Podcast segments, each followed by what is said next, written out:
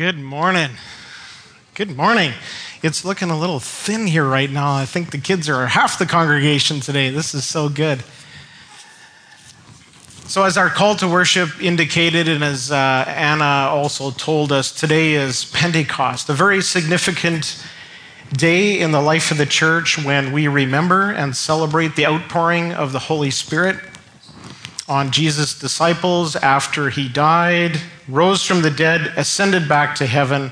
He poured out his spirit, thereby establishing the church.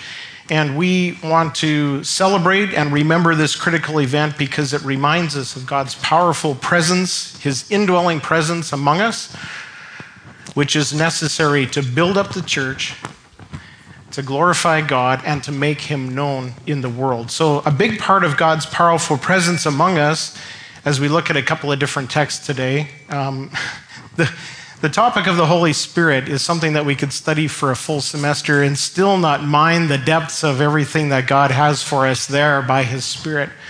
But we're going to look at a couple of texts today, uh, and I'm going to talk specifically about a gift that He gives by His Spirit, the gift of prophecy. And so it's one of the ways that He displays His powerful presence among us.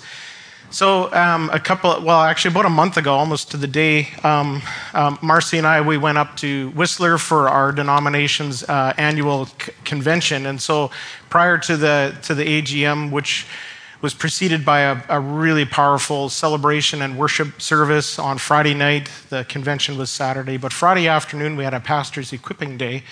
And then after the convention, we had a pastor and spouses retreat.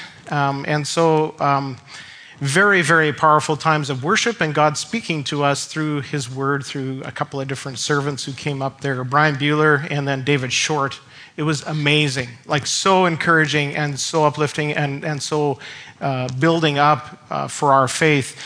But after one of, uh, so Marcy and I are sitting at the front and we're worshiping and we're, you know, we're hearing the Word of God preached. And after the, uh, that particular session, uh, another pastor's wife uh, who who uh, is from the Okanagan, came up to Marcy. I was with her, and she spoke a prophetic word over my wife.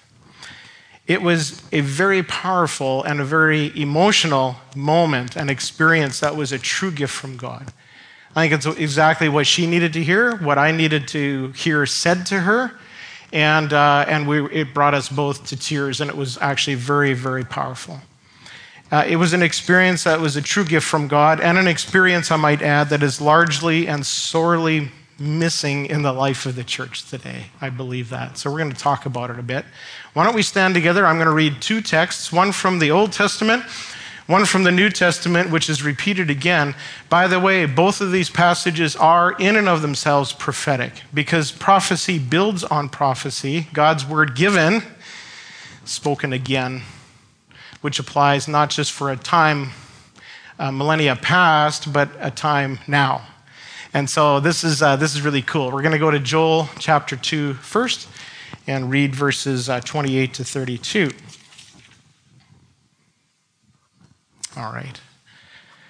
And it shall come to pass afterward that I will pour out my spirit on all flesh. Your sons and your daughters shall prophesy, your old men shall dream dreams, and your young men shall see visions. Even on the male and female servants in those days, I will pour out my spirit. And I will show wonders in the heavens and on the earth blood and fire and columns of smoke. The sun shall be turned to darkness and the moon to blood before the great and awesome day of the Lord comes. And it shall come to pass that everyone who calls on the name of the Lord will, shall be saved. For in Mount Zion and in Jerusalem there shall be those who escape as the Lord has said, and among the survivors shall be those whom the Lord calls. And then I'm going to go over to Acts chapter 2, where we see this prophecy, the second part of it, fulfilled. Acts 2. When the day of Pentecost arrived, they were all together in one place. And suddenly there came from heaven a sound like a mighty rushing wind, and filled the entire house where they were sitting and divided tongues as of fire appeared to them and rested on each one of them, and they were all filled with the Holy Spirit and began to speak in other tongues as the Spirit gave them utterance. Now there were dwelling in Jerusalem Jews, devout men from every nation under heaven. And at this sound of the multitude came, uh, and at this sound the multitude came together, and they were bewildered because each one was hearing them speak in his own language. And they were amazed and astonished, saying, Are not all these who are, at, uh, who are speaking Galileans? How is it that we hear, each of us, in our own native language? Parthians and Medes and Elamites and residents of Mesopotamia, Judea, Cappadocia, Pontus, and Asia, Phrygia and Pamphylia, Egypt, and the parts of Libya belonging to Cyrene, and visitors from Rome, both Jews and proselytes, Cretans and Arabians, we hear them telling in our own tongues the mighty works of God. And all who were and all were amazed and perplexed, saying to one another, What does this mean? But others mocking said, They are filled with new wine. But Peter, standing with the eleven, lifted up his voice and addressed them, Men of Judah, Judea, and all who dwell in Jerusalem, let this be known to you and give ear to my words. For these people are not drunk as you suppose, since it is only the third hour of the day. But this is what was uttered through the prophet Joel. And here's Peter's interpretation of that prophecy. If you read them, they're not exact, but this is exact. This is his interpretation of what Joel said. And in the last days it shall be, God declares, that I will pour out my spirit on all flesh. And your sons and your daughters shall prophesy, and your young men shall see visions, and your old men shall dream dreams. Even on my male servants and female servants in those days I will pour out my spirit, and they shall prophesy. And I will show wonders in the heavens above, and signs on the earth below blood and fire and vapor of smoke. The sun shall be turned to darkness, and the moon to blood, before the day of the Lord comes, the great and magnificent day. And it shall come to pass that everyone who calls upon the name of the Lord shall be saved. Go ahead and have a seat. The reading of God's holy and inspired word. I want to make four observations about the outpouring of God's Spirit on this Pentecost Sunday from these uh, two texts. First of all, God gave his Spirit in the last days. it's important to understand what we're talking about here so let's go back to Joel. And it shall come to pass afterward. You see, this prophecy had uh, its roots in a time around the time of Joel. Gonna, I'm going to talk about this a little bit. But uh, Joel is not talking about that time when God literally poured out his spirit so that his people could return and that there could, they could be uh, uh, a revival in the land which was necessary, uh, could only happen with an outpouring of God's Spirit. But he wasn't talking about that time ultimately. He said, After that, there will come a time when I will pour out my spirit on all flesh. And Peter then picks up on this. He said, And in the last days. See, this is the interpretation of the afterward part. In the last days, specifically, it shall be, God declares, that I will pour out my spirit on all flesh. What are the last days? What is this other time that Joel was referring to, other than the immediate context or the historical time of the people of God in the Old Testament? I want to, I want to just very briefly give you three uh, overall movements of history. History has a ton of movements, but these are three very broad strokes, okay? So you see creation from when God um, created the heavens, the earth, everything in them, ultimately, people, man and woman.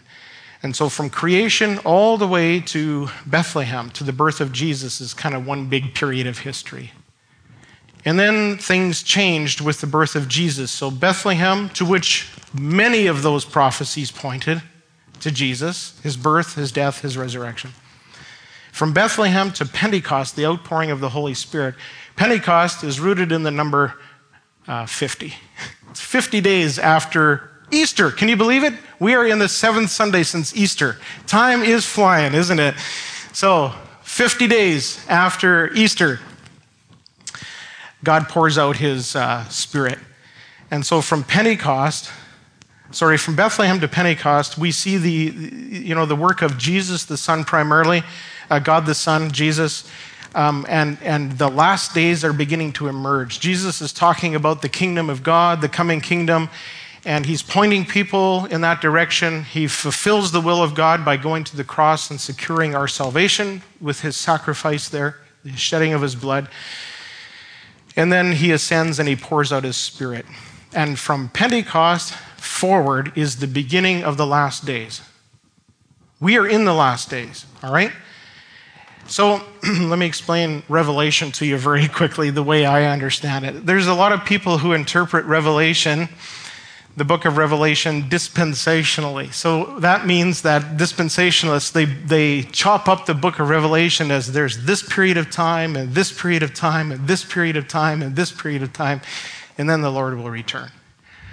I think Revelation is actually, it could be, it could be uh, given the title, if you want to in, uh, imagine Revelation as a drama.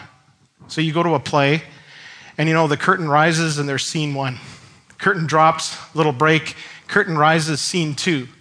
That's the way I like to envision the book of Revelation. All of it, the play could be called The Last Days. And then you've got the final scene, which is the, um, the very end of the age. And then you have the great and glorious day of the Lord when the Lord returns, and that's where the curtain falls. Okay? If you can think of Revelation that way. Each scene is not a different dispensation, it, it is all pointed to the last days, which we're in. And it's just describing in different um, acts of the drama what's unfolding in the last days. Okay. There's Revelation in a nutshell. We should preach the Revelation sometime, I think. I'm going to have to put that bug in Pastor Matt's ear. It is a wonderful study. Anyway, verse 20 of our text in Acts says, The day of the Lord, uh, which is, so you got the last days, and then, he, and then he talks about the day of the Lord, which is, uh, according to Peter, the great and magnificent, or some other trans- translations say the great and glorious day of the Lord. Joel says the great and very awesome day of the Lord. It's going to be awesome when Jesus comes back when we get to see him face to face. That's what, that's what our faith is all That's what we long for, to see our Savior, to be with him. That's why he saved us, that we might glorify him and live with him eternally, right? A great and an awesome day. Right before that day is this short period called the end of the age. Okay, so here's a summary. Last days, we're in them. The end of the age, short period of really things intensifying and trust me within this there's lots of different interpretations of scripture about you know the tribulation and about the return of the lord and about the millennium and all that kind of stuff but we're not going to go there today. And then you've got uh, the end, so last days end of the age and then the day of the lord. He appears. All right? So we are in the last days. We're in them and that means that prophecy continues I was taught where I went to Bible school by some of my conservative dispensational professors, whom I love dearly, solid, godly, biblical men, but I disagree with them, who said, who told me that some of the gifts of the Holy Spirit ended when the apostles died. So after the apostolic era, where you've got, you know, Judas was replaced, you got the 12, you've got Paul, who kind of came in after the fact. You know, when all of them were gone, certain things disappeared, like tongues and prophecy. I don't believe that. I just don't believe it. You see, because the last days did not end when the original apostles who witnessed the resurrection of Jesus died. Didn't, the last days didn't end. They're still continuing. And the last days will end when Jesus returns the great and glorious and awesome day of the Lord right after the end of the age. And until that time happens, prophecy continues. It has to. Because God isn't finished speaking. Because some people have never heard. So, there were, and, and there's other reasons why I believe this biblically, because in the New Testament, there were more prophets than just the original 12 plus Paul. I mean, in the book of Acts, you've got a guy named Agabus You've got a guy named Barnabas. You have four women, four girls from the city of Philippi who were prophesying.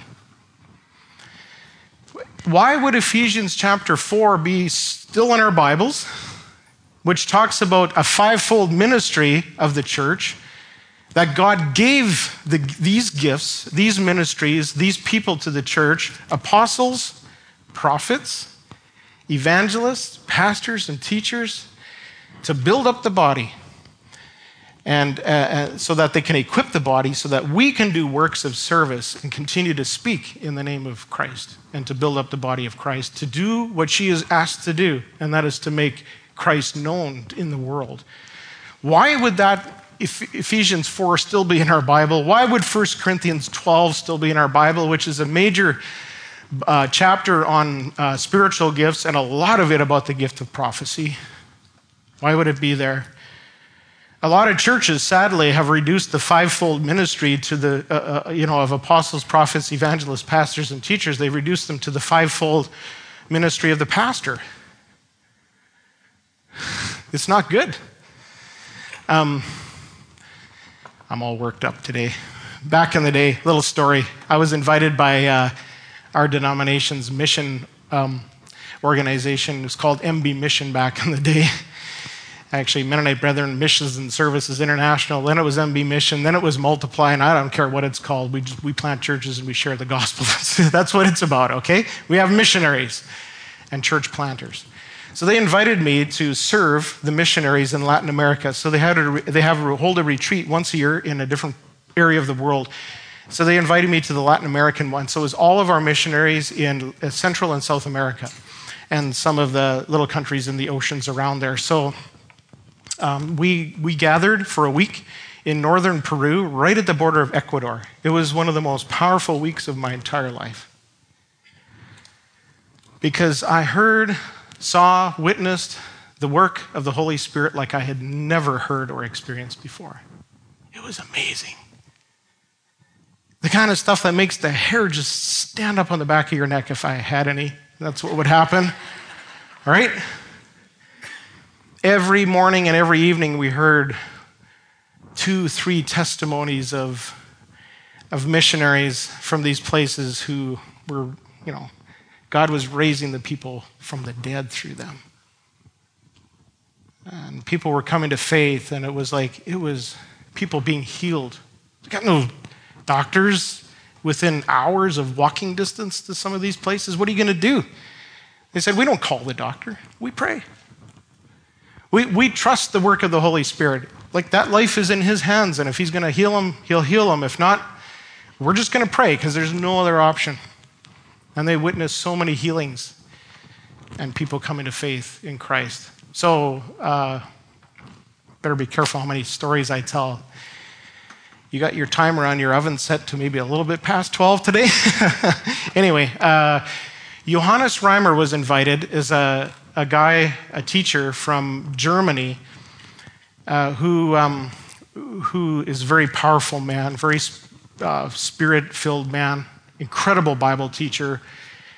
Um, he, he planted, uh, together with a team of, of uh, people, planted a church in Germany that was considered a graveyard for churches. He was told, do not go there. And he said, well, then that's exactly where we need to go because they need the gospel. It's a very dark place. And so, um, by the way, when he came and spoke to us, uh, that was discerned as well in the Spirit by a, a discernment team he has, because he receives more invitations to speak than there are days in the year around the world. So his discernment team receives all of his invitations. They pray about where he should go, and he listens to them. You go there. Okay. And so he's in, he came to Peru from Germany, flew straight in, did his teaching, flew back.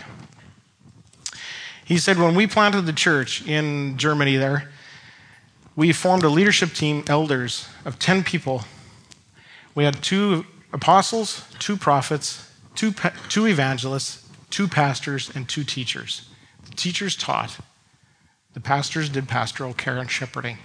The evangelists led the charge with reaching people for Jesus. And by the way, these all work together, there's no silos. The apostles, they pointed the direction. This is what we should be doing. It was the prophets who said, This is what we think God is saying to us and what we should be doing. And the apostles took over and said, We're going to go there. None of them were paid. All of the money that was given through donations and through um, See, another thing this church did, they had only one paid staff person, which eventually was more, but it was an administrative role. They ran an employment center, a food bank, a clothing center. People in the church could, in the community would come to the church to have their needs met and to find jobs. So this church literally, instead of paying their pastors, don't, don't tell anyone this because I love my salary.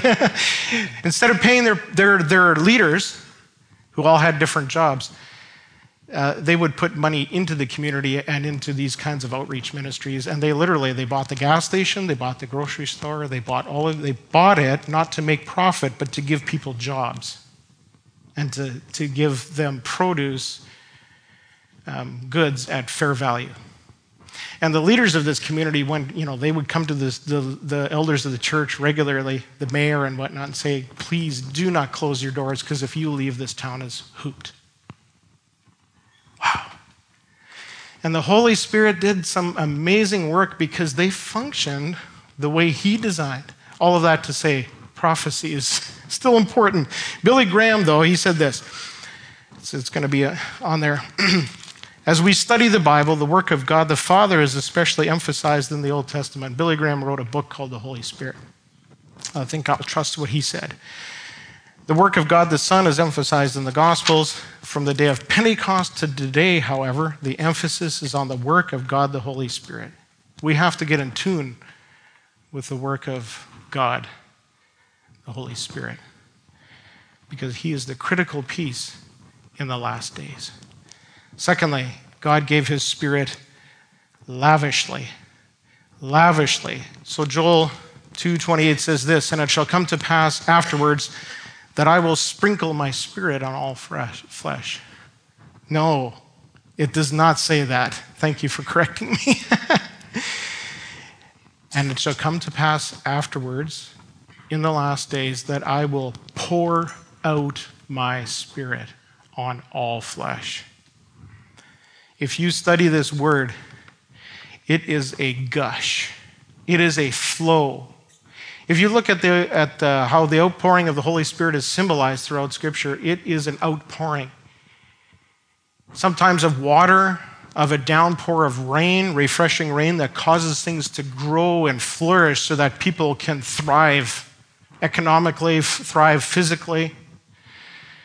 Sometimes it is an outpouring upon a, a leader who is anointed for God's role by the power of the Holy Spirit with an outpouring of oil upon their head, which symbolizes the anointing, the unity of, of the people, all of that kind of stuff. All of the things that are a work of the Spirit, God has now poured out in the last days on all flesh. I want to summarize the entire chapter of Joel 2 really quick. See, the part that we read, 28 to 30 uh, 32 is preceded by a pretty, a pretty dire situation. Joel actually talks about the day of the Lord, which is this great and awesome day of the Lord, a day that uh, comes like a thief. Who can endure it?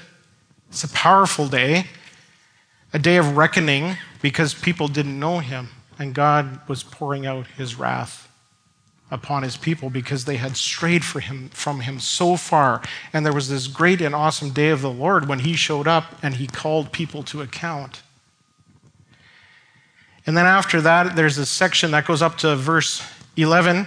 Literally says here, For the day of the Lord is great and very awesome. Who can endure it? Then in verses 12 through 17, you see people returning to the Lord. And that's what happens when God's Spirit is poured out. People repent, they return to the Lord, and they say, We can't do it our way because it's not getting us very far. We got to do it the Lord's way. And people started to return to the Lord. And then we see in verses 18 uh, through 27 that people, the Lord had pity and he, and he had mercy and he saved them. He didn't destroy them. And he brought them back. Um, verse 23, this is key. It's before the passage I read at the beginning. Be glad, O children of Zion, and rejoice in the Lord your God, for he has given the early rain for your vindication. He has poured down for you abundant rain, the early and the latter rain as before. It's the same word poured out as I will pour out my spirit. And when people return to the Lord, he poured out rain, and it said, The threshing floors will be full of grain, the vats will overflow with wine and oil. I'm going to restore everything that the locusts have eaten. You shall eat plenty and be satisfied. You're going to praise the name of the Lord your God, and I will be in your midst. And then he says, Oh, and afterwards, I'm going to pour out my spirit on all people. That's today. God wants to replicate exactly what he did in the days of Joel today.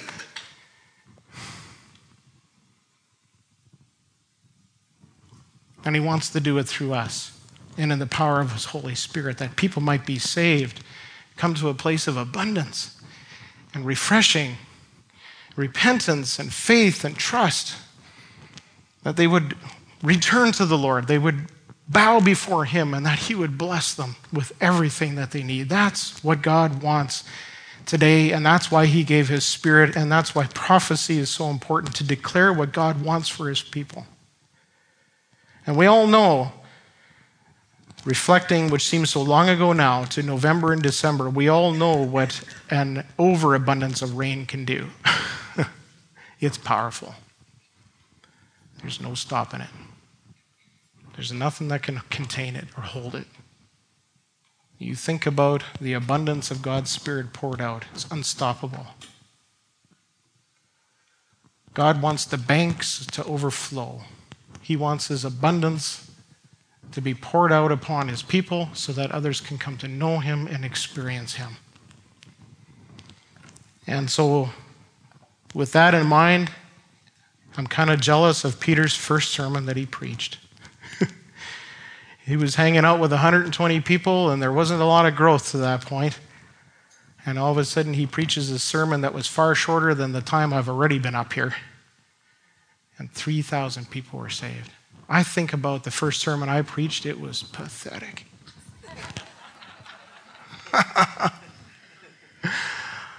you know, the people nodded and smiled and they affirmed me, and here I am, you know, 30 years later, by the grace of God.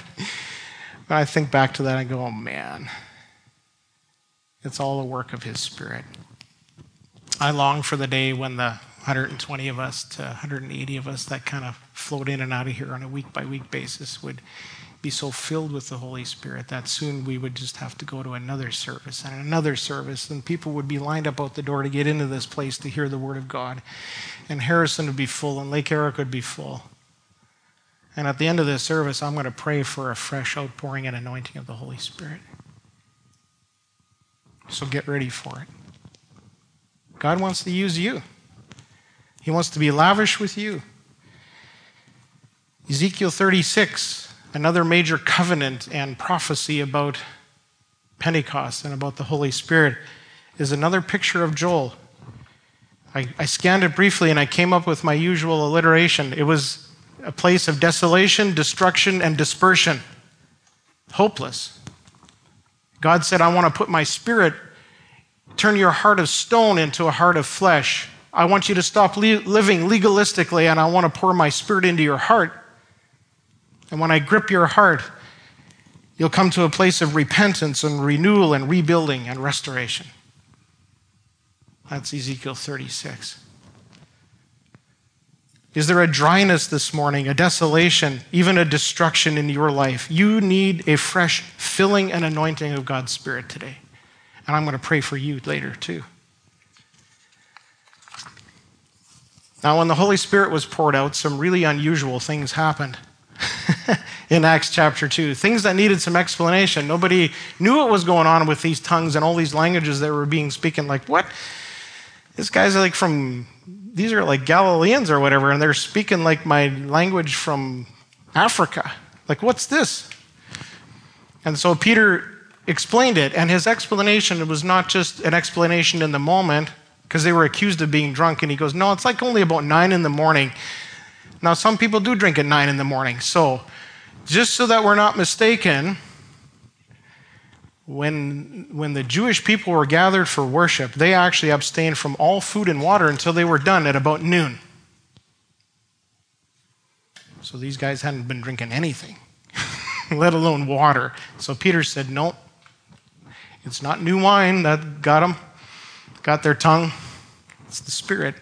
And here's why. And he gave a biblical explanation from the book of Joel. He interpreted Joel. I want to quote Billy Graham again. He goes on to say in his book, The Holy Spirit, My sole concern has been to see what the Bible has to say about the Holy Spirit. That's what Peter did.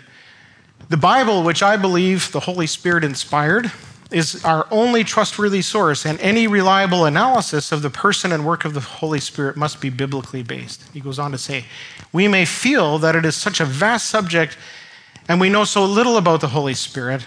Nevertheless, God in His Word has revealed all we should know. And then one more quote It is extremely important to declare what the Bible holds and be silent where the Bible is silent. That'll do us well. All right? That's our commitment at Central. It's my commitment to you. So he gave these explanations, but I want to make an observation before we move on. What are the two most controversial gifts of the Spirit today? Tongues and prophecy. I just want you to note that those were the two that were evident, seen, and explained first for the church. What's missing? Um, Paul said we should desire both. He said, I wish you'd all speak in tongues like I do. Now, he gave, this isn't a sermon about tongues, so you're going to have to do some scriptural study on your own. We'll talk, I've talked about it before. There's ways to exercise the gift of tongues that is edifying to the church, okay?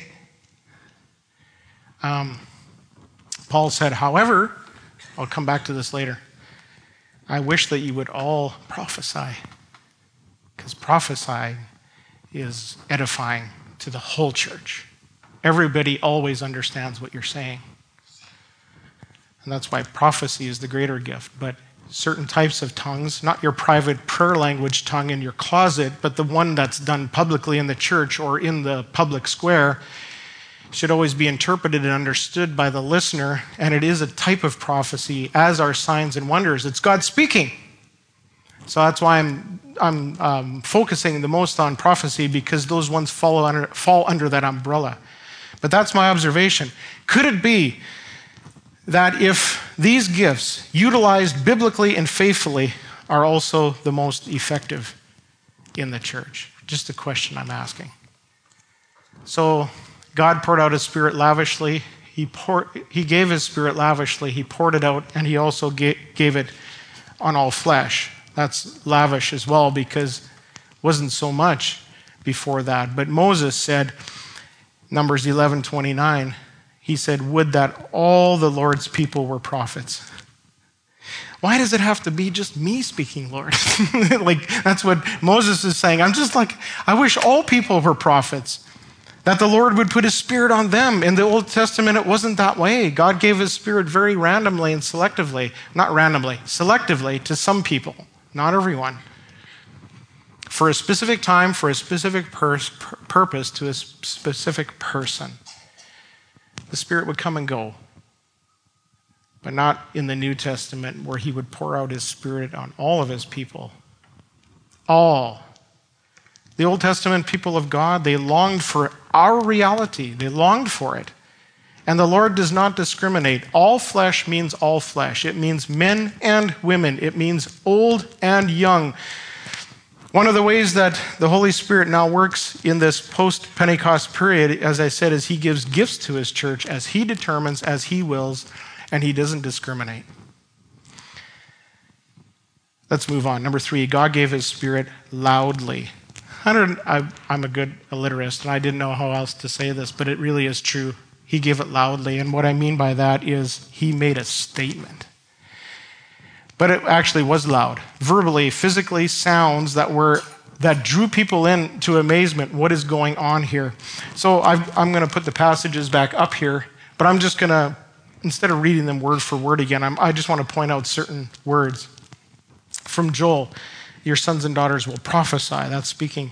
Dream dreams, see visions. I will show wonders. Acts chapter 2. When the day of Pentecost arrived, they were all in one place. Suddenly, the sound of a mighty rushing wind filled the entire house. Tongues of fire appeared. The Spirit began to speak people began to speak in the Holy Spirit in other tongues. And it says in verse 6, Acts 2, at this sound, a multitude came together. They were bewildered. But Peter, standing with the other 11, he lifted up his voice like he, his sermon was loud. I mean, there was lots of people there. 3,000 got saved. Those are just the ones that got saved. It's probably a crowd of who knows what, five, 6,000? Who knows? And then he explains again Joel, your sons and daughters will prophesy. Old men shall see visions, young men will dream dreams, they will prophesy. I will show wonders in the heavens and signs on the earth rushing wind, fire, tongues, raised voices, prophecy, dreams, visions, wonders, signs. The outpouring of the Holy Spirit was and still is about God getting his message of the good news out there as loudly and as forcibly and as quickly and as noticeably as possible. Why do we remain silent? And I'm guilty too. It's not what God wants. He, he wants everyone to know who He is, and He uses us by His Holy Spirit. At other times, God spoke quietly, or Jesus spoke in parables that people didn't understand, or He spoke in other veiled ways, but not now. And the message was Jesus saves.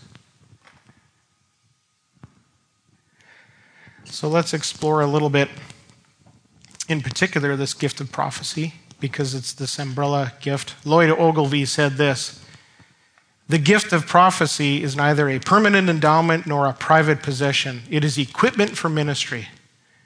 We are to seek the giver, the Spirit, get in over our heads in ministry. I love that. Do things that we are freaked right out to do.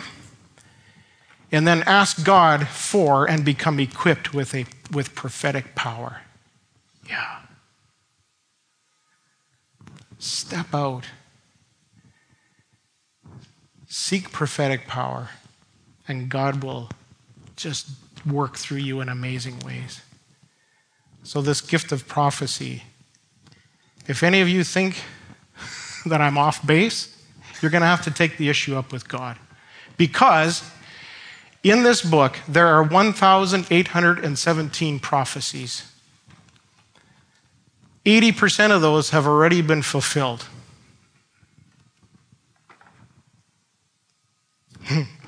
so, many of them regarding Christ's birth alone. Um, many of those, by the way, accompanied by dreams and visions. Isaiah, John the Revelator, Jacob had a vision of the angels descending and ascending on a ladder in and out of heaven, a vision, a dream regarding Christ a vision to Joseph, a vision to Mary in Egypt, visions to Zechariah and Elizabeth, to Simeon, and they all spoke, they all prophesied. 1,817.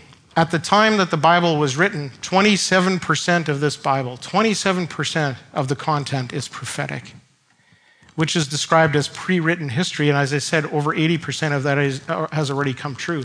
So the fact, fulfilled prophecy of Scripture is a major apologetic to the existence of God and the historical reality of the birth, death, and resurrection of Jesus.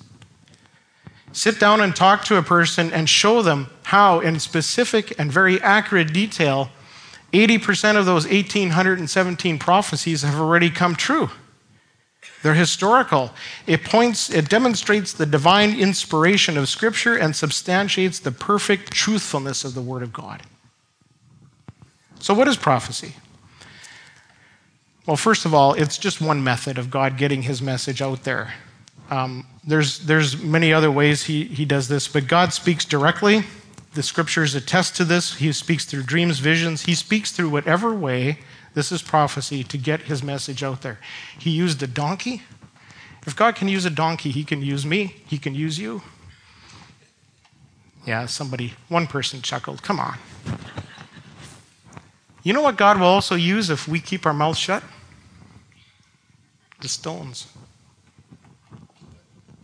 He'll do it. Stones. The rocks will cry out if you, if you keep silent, Jesus said. That would be so cool. walk, walking along, a sudden a rock starts talking, be like, say what? But it's also devastating because it means that nobody else is speaking. Let's not let the rocks cry out. They will if we remain silent. So God has so much to say. Prophecy is two words pro and phemi. Pro means before, phemi means to speak. So it means to speak before. You speak, it happens. But there are two elements to prophecy. There is the foretelling, which is a futuristic element, but there's the forth telling about what God already said. What I'm doing this morning is prophetic. I am forthtelling. I am preaching. I'm speaking for God, which I take very seriously. That's why I don't ever want to say anything that are not God's word. So thank you for correcting me, Bill, when he said when I said that God sprinkled his spirit. I did that on purpose. It, he poured out his spirit. Every word matters. A prophet was, is God's mouthpiece. He or she speaks for God and gives his message. Sometimes the future, other times it concerned the present or even the past. Sometimes it just simply contained doctrinal truth about God. And prophecy has always been used to either encourage or to confront, to warn, to heal, to regulate, but it was always God's message spoken forth. The Spirit had to be involved, um, uh, people had to be influenced divinely by the Spirit as they spoke His words. And none of that has changed. And because God has primarily spoken through His written word, all prophecies from this point on must never be contrary to the written word of God. Ever. Prophecy always points back to and it is built upon prophecy. This was true even for Peter. Peter had to substantiate what was happening with Scripture. So prophecies must agree with the apostles' teaching. But I believe, now hear this very carefully, that there can be new prophecy, not in terms of new doctrine or new revelation of God, but in terms of, in context, the affirmation or the application of existing prophecy and doctrine for the practical functioning of the church or the edification of a specific person.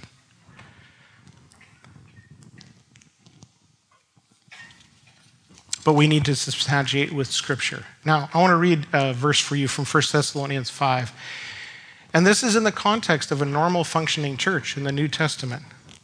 Paul said, Do not quench the Spirit, do not despise prophecies, but test everything hold fast to what is good, and abstain from every form of evil. Now, evil can be our moral actions, but I think a form of evil in this context is actually speaking something for God that is not His word. That's evil. And so, when you have a dream about someone, which is a good thing, it happens to me on occasion. And, it, and it's happened to others about me. There have people been, that have come to me and said, Hey, Ellen, like, had a dream about you. It happens to my wife about me. No, it does. She said, Ellen, I had a dream about you. Then she will ask me about it, right? When that happens, it needs to be tested and discerned. So, was it the loaded pizza that I ate at 11 p.m.? I have all kinds of dreams when I eat that late at night. or is God really trying to send a message through me to someone? So discern it, first of all, by yourself. Don't just have a dream and go share it with the church, okay? Or share it even with that person. Not a good idea. Go to Scripture, pray, then call upon some other trusted spiritual people. The elders of the church would be fantastic people to call. Say, hey, this is what I think God is saying to the church or to this person. Can you help me pray about that and discern that with me, scripturally and practically? I, one time, was invited to speak at Redberry Bible Camp in Saskatchewan, and it was a last minute invitation, and I was not at all prepared, but God really showed up that week and blessed uh, my efforts. it was Him speaking. And believe it or not, it was about the fire that fell from heaven to consume the prophets of Baal, you know, all of that stuff where uh, who was it? Elijah poured, you know, the water all over all these things. It was amazing. I lit fire in an indoor building by having fire fall from heaven. It was just awesome. The Holy Spirit came down and poof, and the kids were impressed. Nonetheless, the lead up to that was this camp speaker that week phoned up the director where they were having a chat. The director phoned him to say, Hey, we still on track for your speaking? What's going on? And in the course of conversation, the speaker said that he had separated from his wife because God had told him that he needed to leave her. He needed to divorce his wife. And he's like, Excuse me? You did not hear that from God. And number two, you are not speaking to our children. Period. Then he called me. I'm like, oh boy, now I got some work to do. But it was an amazing week. So God speaks in dreams. In fact, I would say that this uh, method of revelation, so to speak, is increasing more and more around the world, especially in uh, Muslim regions uh, where people are coming to Christ simply because Jesus will show up to them in a vision or a dream and reveal himself that way. Numbers 12, verse 6. And he said, Hear my words. If there is a prophet among you, I, the Lord, make myself known to him in a vision. I speak with him in a dream. So, and also, while there's no age or, or gender barrier, there is an indication of age distinction. Your old men will dream dreams, and your young men will see visions. I'm trying to decide on which side of that hill I am. I'm getting old, too old to be a visionary. Maybe I'll just, just leave it to dreaming dreams. But I, I think the old guys that have been there and done that are the ones who are still like they're just deeply spiritual and mature, and they hear things and they, they sense what, what God wants to be done. And then they go to the young men, and they, the young men will see visions, and they're going to put some wheels on the bus. You know what I mean? Like, I think that's how this, this works in the church. But uh, nonetheless, and it's happened at Central, even with the planting of our, our campuses around the lower mainland. It's as a result of visions and dreams, some of it. Where prophets go wrong, no interpretation, no discernment. They get arrogant or full of pride because they think their gift is the greatest. It's greater than tongues, but it is not the greatest. The greatest is love. And how we um, use our gifts has to be with great humility and great care. A, words about, a word about signs and wonders before we land this plane here. We got to pay attention to signs and wonders. Joel talked about it. Peter talked about it. Peter wrote about it in 2 Peter 3. Jesus talked about it in Matthew, Mark, and Luke. All pretty much the same idea. Revelation talks about signs and wonders a lot. But the thing is, we, we, should, Jesus said, you should never seek a sign or a wonder, because then only the sign of Jonah will be given to you. But when, God, when you seek the Lord, the giver of the gifts and the giver of the, the vision or the dream or the sign or the wonder, then that, and we pay attention to what he's already given then, then that's what God wants. We, if we seek the sign, He won't give it. But when we seek God, He will give signs. And when we give signs, we keep seeking God in it. That's the purpose. So Peter talks specifically in his letter to the church, 2 Peter 3, again about the last days, the end of the age, about the sun turning dark, the moon turning red, the earth being burned up. There's lots of smoke involved. How many times, even in the last two years, in the media have reporters talked about, boy, that sure looks apocalyptic? So much smoke in the air that you can't see the sun. The moon literally looks red because of the burning. Peter said, before the day of the Lord, the earth and the, all of its elements are going to be laid bare. They're going to melt in the heat. Friends, you look around at what's going on in the world and God is speaking more loudly than ever before. I think fires, floods, earthquakes, diseases, natural disasters, wars, we have to wake up because God is speaking. And last of all, gave, God gave his spirit lovingly. it shall come to pass that everyone who calls on the name of the Lord will be saved. For in Mount Zion and in Jerusalem there shall be those who escape, as the Lord has said, and among the survivors shall be those whom the Lord calls. The ultimate purpose of Pentecost and prophecy is salvation. God saves us because he loves us. For God so loved the world that he gave his Son. And God, and God the Son accomplished the will of the Father. And when Jesus went back, the Father and the Son both sent the Spirit to continue all that Jesus began to do and to teach in effecting his plan of salvation for us. And in Joel, we see this beautiful two way call. We see God calling us, we see God calling people in the world through prophecy, through dreams, visions, signs, and wonders. He's speaking so that people can respond and call upon Him and be saved. Everyone who calls upon the name of the Lord will be saved. The purpose in all of this is to direct people to Jesus because that's the mandate of the church. The church that was brought into his being by, by the Spirit is, at its very core, missional.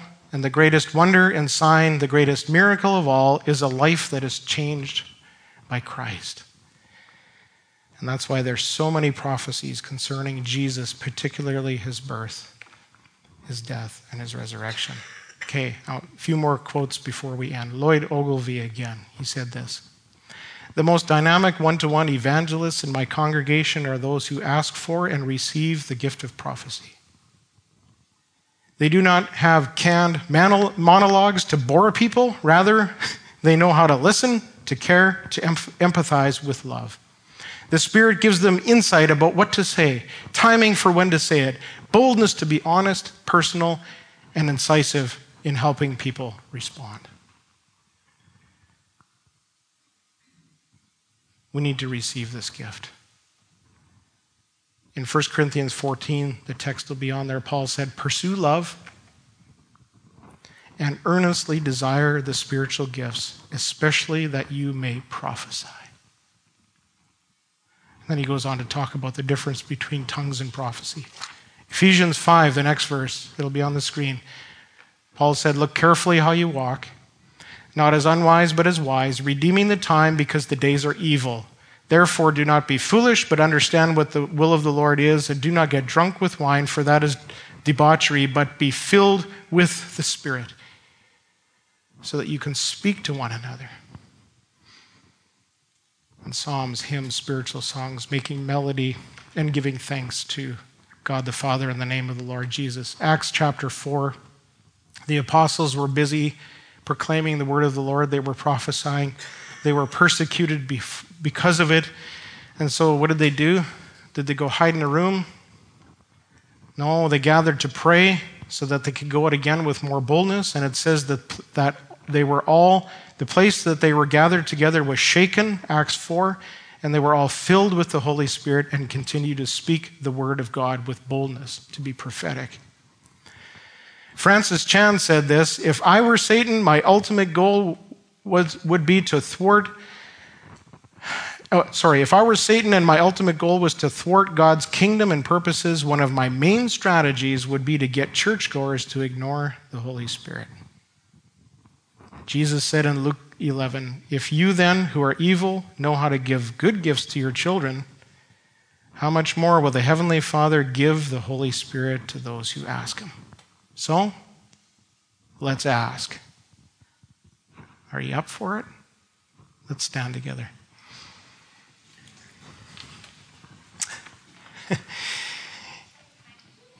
An open hand.